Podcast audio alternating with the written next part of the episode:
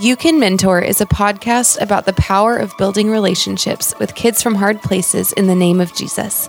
Every episode will help you overcome common mentoring obstacles and give you the confidence you need to invest in the lives of others. You can mentor.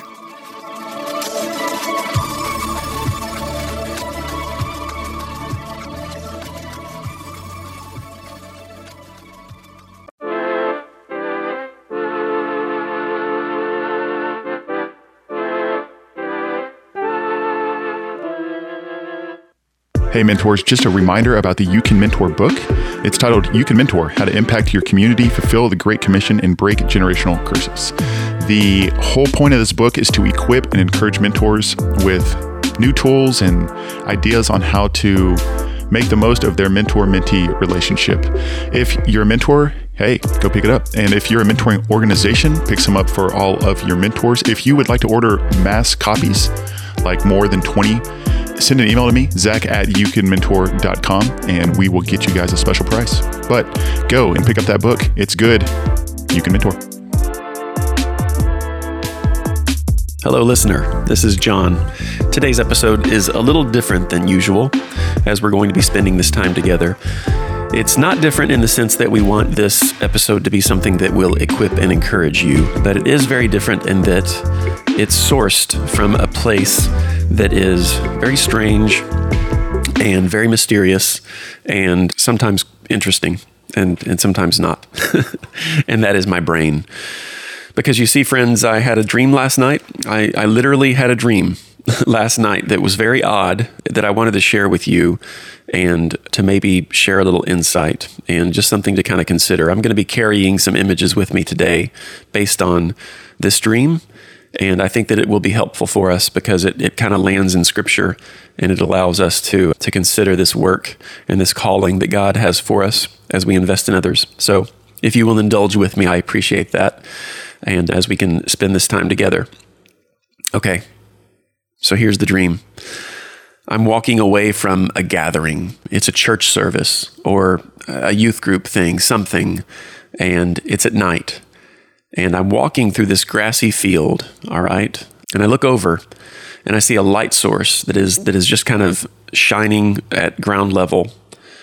And it's coming from this really large cylinder, kind of like a large concrete tube, you know, used for like drainage. Huge, immense, all right? Almost like when the moon sits on the horizon. That's how large this thing is. But it's also how bright this light is. As I keep moving, I can see the light from the back of the structure, and it's being eclipsed until I'm quickly in darkness. And I instantly feel danger because I'm alone. And I can, I can sense that the, a threat is coming at me and, and now, not having been in the light any longer, I can see it clearly. Suddenly, two forms are running at me, and they seem to be human. And they're wielding hatchets, and they're swinging them violently with every step that they take quickly toward me. And I instantly fall on my back with my arms to my side. I'm defenseless. And in less than a second, less than a heartbeat, they are at me. And I let out this small, muffled cry, this kind of moan. And as I awake, I wake with, with a gasp, okay, and I realize that I made the sound in my sleep, which probably helped to wake me up. And by the way, just to verify and just having a conversation with my wife about this, she said, Oh, yeah, you, you made a sound and it woke me up. All right. And it woke me up as well. And so I instantly, I'm awake now, by the way. So dream's over. this is John in my right mind, I suppose, at this time. You know, I, am I'm, I'm instantly kind of overcome with an emotion. Like I, I feel disappointed and I'm shocked at my response in this dream. My literally lying down to accept the attack kind of was as disturbing as the attack itself, I felt like. Don't know if you guys have ever kind of had this experience of a dream, but they can be so powerful, right? That as soon as you wake up, you're kind of left with this remnant of emotion or thinking, this sense that you want to go back into that dream and maybe say something else or do something else, right? Well, that was me during that occasion. So I spend the next 10 minutes just kind of cycling through the, the few events of this dream. And I'm, I'm just kind of wondering, right? I'm prayerfully thinking about this, knowing that God is with me. I'm wondering, man, what, what are these, what, what are these occurrences? What are these images that I can still kind of see in my mind's eye? Are they symbols uh, showing me representing something else that I should be aware of? Are they warnings? Are they reminders? So, listen, I, I, must admit, my wife and I watched the first episode of the show The Last of Us. So, some of you have probably already seen the, the first season of this show.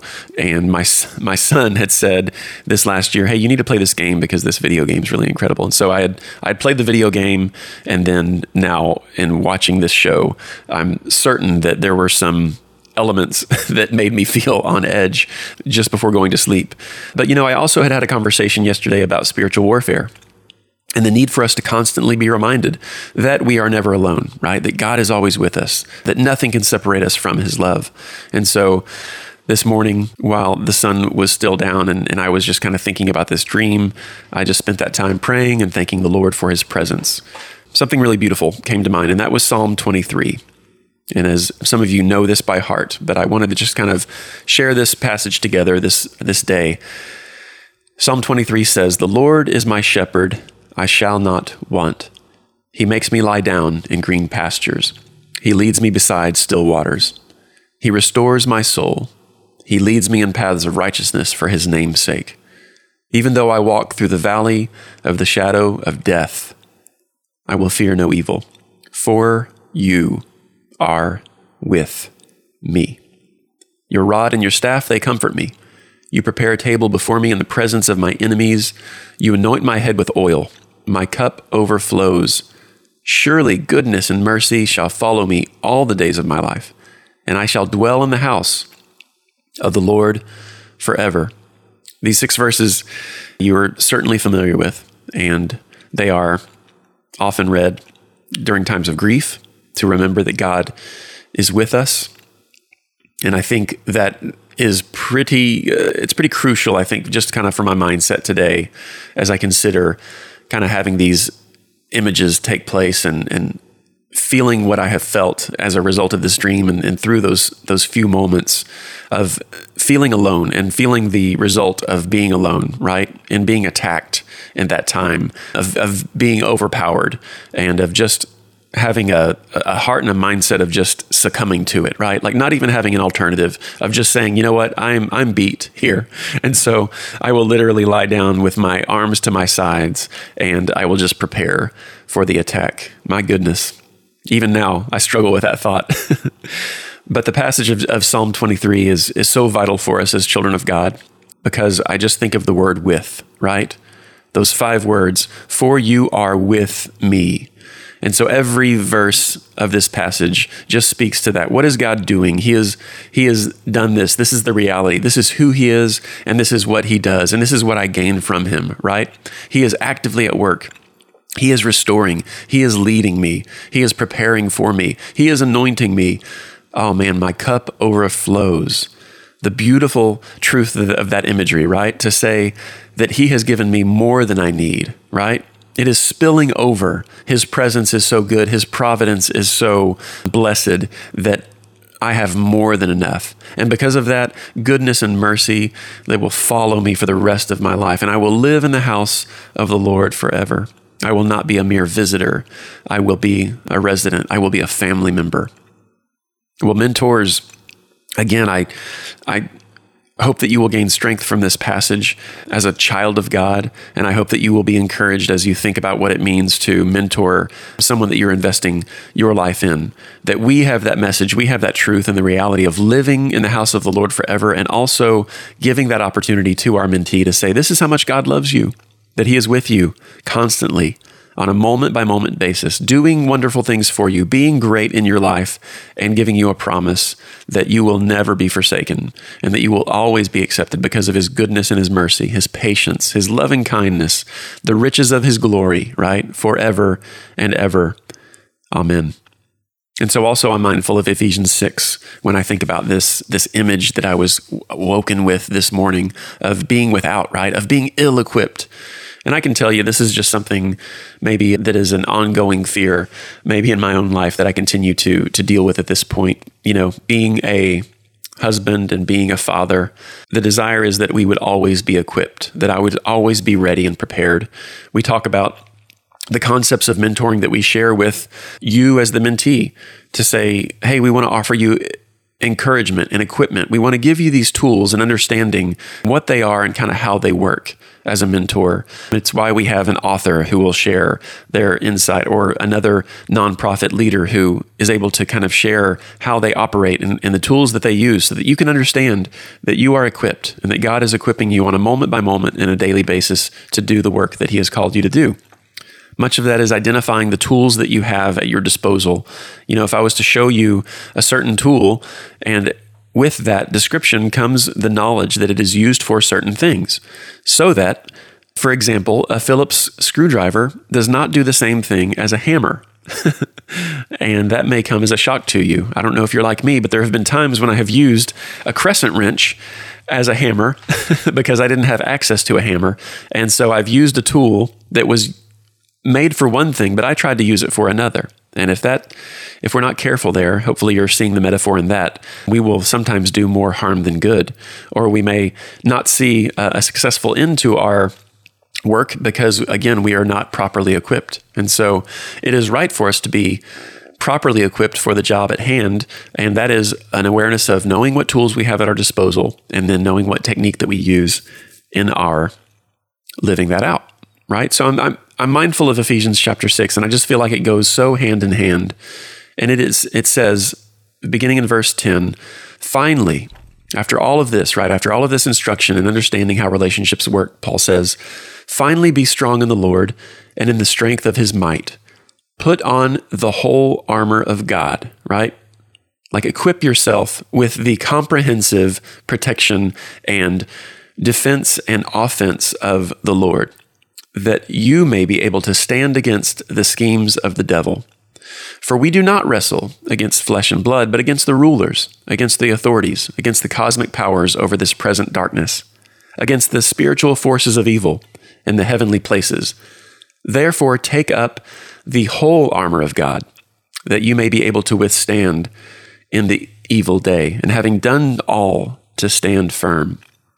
Stand therefore having fastened on the belt of truth, and having put on the breastplate of righteousness, and as shoes for your feet, having put on the readiness given by the gospel of peace. In all circumstances, take up the shield of faith, with which you can ex- extinguish all the flaming darts of the evil one, and take the helmet of salvation, and the sword of the Spirit, which is the word of God, praying at all times in the Spirit, with all prayer and supplication. To that end, alert with all perseverance, making supplication for all the saints. Obviously, so much going on in this incredible passage of Scripture, this command that we are to be prepared. Interesting to know that these are the pieces of equipment that God has given us so that we would be protected and that we would be equipped for the work of ministry that it is at the heart level, right? As scripture says, above all, protect your heart because it is it is the very source of where life comes from. It is it is the most important. And so we take on the belt and the, and the breastplate and the shoes, and we are ready with the shield, right? And the helmet and the sword. We are ready for offense as well as defense. We are equipped well because these things come from God. They are gifts to us, and we understand that this is our work and our job and our delight as we spend our daily lives with the Lord. So I want to live with these images today. This idea, the light eclipsing, that was a powerful image that I just think about as I remember and kind of harken back to that dream. I can remember being affected by the light, standing in it, but as I'm moving away, and I can I can visibly see that light being eclipsed, and then feeling that that fear, that sense of fear because of danger that was happening. Really, I think, guys, that was a that was a feeling of hopelessness because the oncoming danger was as real as my own vulnerability, as I knew that I was not equipped to experience the fight. I instead was going to endure what was coming at me with with no defense at all. In essence, I I lied down in a very real way, and so Thankfully, that dream is not my reality today. Today, I get to walk in community, you know, I got to start my day with my family. I got to have some really incredible phone conversations, even today already, with friends that were encouraging. I'm going to spend the rest of my day with, with family members, with coworkers. I'm going to be able to even have an event tonight where I get to be in my community serving it and being a blessing to it, I hope. So, loneliness, hopelessness, vulnerability in that way, it's, it's not going to be my reality today. And yet, I want to be mindful of these things. You know, part of mentoring is experiencing sympathy with our mentees and with their struggles. So while I still carry fears with me today, right? I will still be susceptible to these things that come when the enemy whispers that I'm not good enough and that I can't do it or or that there won't be enough, right? Because that is sometimes my fear that that there is a that I will be lacking or that there will be a, be a lacking out there. There was an element of fear that I sensed in my dream that also kind of just felt old, you know, it just kind of felt irrelevant. Again, that's not my reality and to have that that feeling of I just can't. But like as I was being exposed to something that I have overcome in the past, it kind of reared its ugly head again. And that's what reminds me, that's kind of what points me to the teenagers and the people that I get to work with on a regular basis because that is their reality they have yet to experience the the solid foundation you know of a healthy marriage and the joy of what it means to kind of grow as an adult and realize that so much of these so many of these fears that they're experiencing you know for their futures and are they not going to measure up? Well thankfully I've I've been through that already and I've been able to kind of see the other side and come back and say hey it, it's not as bad as you think it's going to be all right? God is good and he will be with you and he will get you through these times. So what I get to do is I get to remember what it was like, though, to be a teenager, and I can help them walk through that valley of the shadow of death, knowing that God is with them and knowing that I get to be with them as well, that we get to do it together. Just as Psalm 23 says, I do this, Lord, for you are with me. And that is the importance. And so, mentor, I just kind of wanted to share with you this little crazy dream that I had because so often we have these things that we can be mindful of, even if they're based on the you know the unreal of a dream. But I want to take that with me today, and I want to be thinking about these elements of being with God and also being equipped to battle. Right? Because there is a war going on today. There is one for my very mind and my heart. There is one for yours as well. And there is one within the lives of our mentees as well. And sometimes that battle can just see, seem so overwhelming. And so my hope would be that you kind of have this mindset, this Psalm 23 mindset, that God is with us and that we are with Him as a member of His household forever. And that He has given us the tools that we need to be equipped with today, and that we can be successful in the calling that He has sent us. And so, with that spirit and with that mindset, I just encourage you to go out today and for you to live as one who is well equipped and one who is with the Lord, who is walking in his light. And so, whatever the enemy sends at you, you will be well equipped to battle and to be successful in. And that is the message that you get to send your mentor as well today to say, hey, man, I know life is hard. And I know today you're going to be dealing with some things that just seem like they are so overwhelming. Well, guess what? We are going to experience those things together as the Lord is with you, and as I am with you, as I am being prayerful for you and mindful of you, and I want you to know that I am always here for you. So we will be successful in that way together.